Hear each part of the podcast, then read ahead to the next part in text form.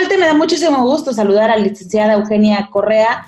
Eh, Arce, directora de la Unidad de Desarrollo Sustentable, porque tenemos buenas noticias, esas noticias que nos gustan, de esos remedios que nos invitan a participar, y es que de nueva cuenta hay una meta para Mérida, y es que se van a plantar 10.000 árboles más eh, por parte del municipio, y esto nos hace parte de la meta. Eugenia, ¿no es así? Vamos a extender la invitación al público. Bienvenida. Sí, hola, muchísimas gracias por la invitación. Eh, pues sí, estamos muy contentos. Vamos a, ahorita que ya estamos en el inicio de la temporada de lluvias, a realizar nuestra octava cruzada forestal.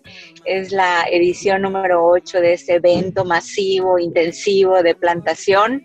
En esta ocasión tenemos otra vez la meta de 10.000 árboles. Eh, vamos a plantarlos todos en el Paseo de Enequenes. Es un parque lineal eh, muy bonito que está este, ya por terminar y lo estamos haciendo en esta ocasión en coordinación con el gobierno del estado. No sé si te acuerdas que el, eh, eh, se firmó un convenio, un acuerdo de la Agenda 2050, en donde el gobierno del estado y el ayuntamiento de Mérida hacían un compromiso de plantar 200 mil árboles en Mérida. Eh, en el ayuntamiento de Mérida ya en el mes de marzo más o menos llegamos al árbol 100 mil y ahorita el gobierno del estado en esta, en esta temporada ya va a llegar a sus 100 mil, ¿no? Entonces ya con esta cruzada forestal ya vamos a tener los 200 mil árboles nuevos para Mérida y pues eh, también muy contentos porque aunque no hemos dejado de realizar esta cruzada forestal, el año pasado la hicimos de una manera diferente por el tema de la pandemia, ¿no? Pero ahorita eh, pues las condiciones se han, se han podido dar, estamos realizando, eh, inició el 9 de junio, el miércoles pasado, va a terminar el 4 de julio. Eh, son 20 días eh, en de plantación, miércoles, jueves y viernes, en la tarde de 5 a 7 eh, y los sábados y domingos de 8 a 11 de la mañana. Estamos organizando cada día cuatro grupos de 15 personas con todos los protocolos sanitarios, cubrebocas, filtro sanitario y demás, y organizándonos de, de manera que no ponga en riesgo también el tema de la salud, ¿no? Claro. Esto no quiere decir que se hayan relajado las medidas, sino que se ha encontrado una forma de organizarse y de seguir adelante para llegar a esta meta. Y lo interesante es que van a haber variedades, ¿no? Eh, que, a veces esto es importante que conozcamos qué tipo de árboles se van a plantar, que si es variedades nativas, que si especies frutales, todo este tipo de plantaciones. Sí, te cuento, mira, de estos 10.000 árboles, la verdad es que nuestro alcalde Alejandro Russi nos pidió que, que el diseño de la plantación sea de, pues, de la mano de la ciudadanía, ¿no? Estuvimos con los vecinos ahí de la zona de Paso de Nequenes y ellos querían, eh, están muy interesados en árboles frutales, ¿no? Entonces, de los 10.000 árboles, son 5.000 van a ser frutales y 5.000 son nativos, ornamentales y demás. Entonces realmente también va a estar muy interesante este proyecto porque va a ser el primer gran huerto urbano, ¿no? Eh, tenemos diferentes cítricos, naranja, limón, toronja, cajera, mandarina, etcétera, y también diversos frutales como anona, zapote, este, diversos eh, eh, frutales, ¿no? Y el resto, que te digo que la mitad van a ser como ornamentales, pues estamos utilizando especies eh, nativas de la zona, como el maculis, eh, que está muy bonito con las flores rosadas, flor de mayo, el balché también, que tiene una flor morada.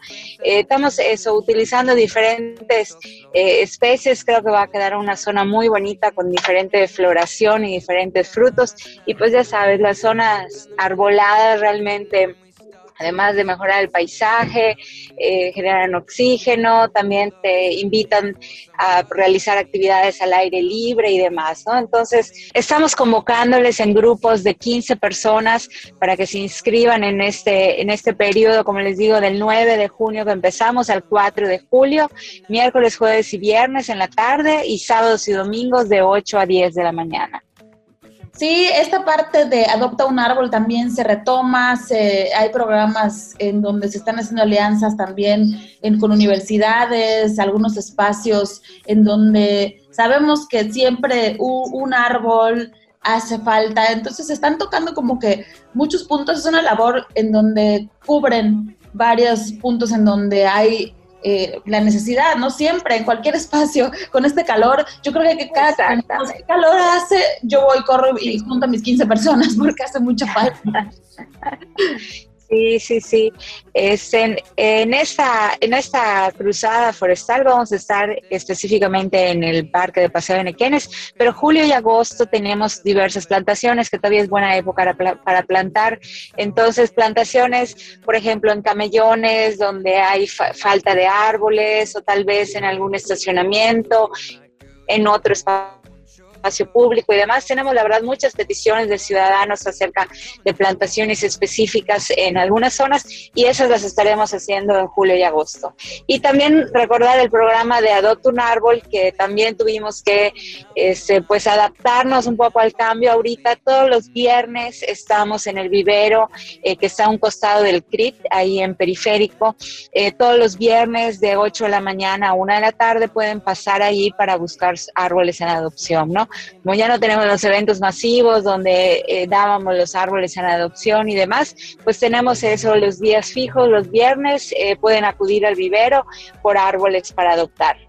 Es un muy, muy buen momento para hacerlo por iniciativa propia. Para quienes nos están escuchando, recuerden que la idea es impulsar más áreas arboladas que ayuden a mitigar este calor y sobre todo ofrecer más áreas verdes para que garanticen pues una vida sana, siempre es oxígeno para toda la ciudadanía y también eh, siempre me da muchísimo gusto platicar contigo porque retomar, recordar un poco que esto es nuestra responsabilidad. Estas iniciativas, estos programas se hacen y, se organizan de manera que nos invitan a participar, pero yo, por ejemplo, eh, te platicaba en alguna ocasión fuera del aire que siempre visito los módulos de, en donde separas la, basura, que si el cartón, que si el PET, lo hago de manera constante como en mi agenda, ¿no? Cada 15 días, los martes, llevo mis, mis cajitas de cartón, de leche, etcétera. Entonces, todo esto va sumando y la invitación es a que ustedes lo hagan por iniciativa propia y con muchísimo, con muchísimo gusto. Como siempre, con el gusto de saludarte, la licenciada Eugenia Correa Arce nos platica algo de estos detalles en donde ya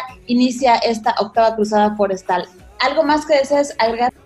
Eh, pues nada más invitarles también, tenemos una aplicación Árbol Meet, eh, que ahí pueden conocer, tenemos 100 diferentes especies. Eh, de árboles, si ustedes quieren plantar, saber seleccionar la especie adecuada que quieran en, en su casa, en su jardín y demás, estén ahí pueden conocerla, no, eh, no dejen de bajarla, está disponible en Android y próximamente en, eh, también para iOS, pues ahí pueden conocer también. Y bueno, pues quienes quieran sumarse a esta cruzada forestal, invitados, medidas sustentables se pueden comunicar. O también para adopción de árboles, como les comenté los viernes en el vivero que está a un costado del CRIT. Excelente. Pues ahí está la información, ya nada más es cosa que nosotros le demos para la participación. Te mando un abrazo, siempre es un gusto saludarte y nosotros aquí seguimos con más remedios. Gracias, hasta luego. Bueno, bye.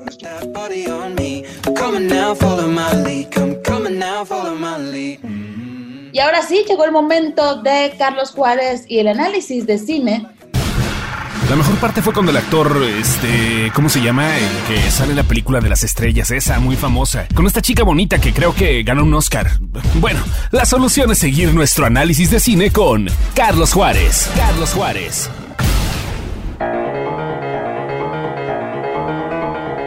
Hola amigos de Remedio Radio.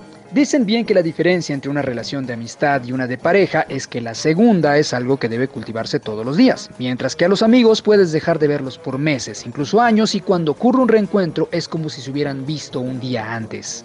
Friends The Reunion hace honor a su nombre y nos hace recordar por qué se convirtió en una de las series de televisión referentes de una generación, por su habilidad para sumar, no para dividir. Y es que durante la década de los 90 no existió una comedia con el impacto de Friends, pese a que no representaba a todos los grupos poblacionales de aquel Estados Unidos, no contaba con argumentos sesudos y no abordaba los temas complejos del momento con el debido rigor, siempre de pasadita. ¿Por qué triunfó entonces? por su capacidad de hacerlo simple, dejar las cosas en el terreno de la convivencia sana, porque pese a sus diferencias este grupo de amigos no permitió que nada ni nadie destruyera a su familia. En este reencuentro arruinado el año pasado por la pandemia entendemos perfectamente que la serie tocó fibras sensibles en muchos que vivimos ese momento en el que tus amigos son tu familia, quizás porque en casa no encontrabas aceptación y aquellas amistades no te juzgaban por gustos, preferencias o formas de pensar. Y sin querer ese grupo de seis se convirtieron en millones. ¿Por qué? Pues ¿Quién diablos no necesita amigos? Friends The Reunion tiene muchísimos minutos que no debieron ser, invitados que roban tiempo a otros rostros que pudieron formar parte del evento y no estuvieron por problemas de agenda, pero sigue teniendo esa calidez para involucrarnos en las pláticas a veces vacías entre un grupo de amigos. La moda de los reencuentros y reinvenciones de películas y series de antaño seguirá y el equipo detrás de Friends supo perfectamente cómo salir airoso de la encomienda. Del mismo modo en que los productores entendieron cuando la serie tenía que acabar así pusieron distancia de por medio para que los actores se presentaran a revivir anécdotas y reírse de los bloopers que ya hemos visto hasta el cansancio. Pero esa es la esencia de Friends, la misma que tenemos con los amigos al reencontrarnos, al revivir viejas anécdotas, a recordar experiencias compartidas e intercambiar puntos de vista personales. Este grupo no tuvo problema por exponerse como son, resaltando incluso sus defectos, porque no encontrará una inquisición enfrente sino un marco de respeto, el mismo que tuvieron los creadores de la serie con la audiencia para que no presenciáramos un intento ramplón por hacer dinero, sino realmente homenajear a algo que significó tanto para millones.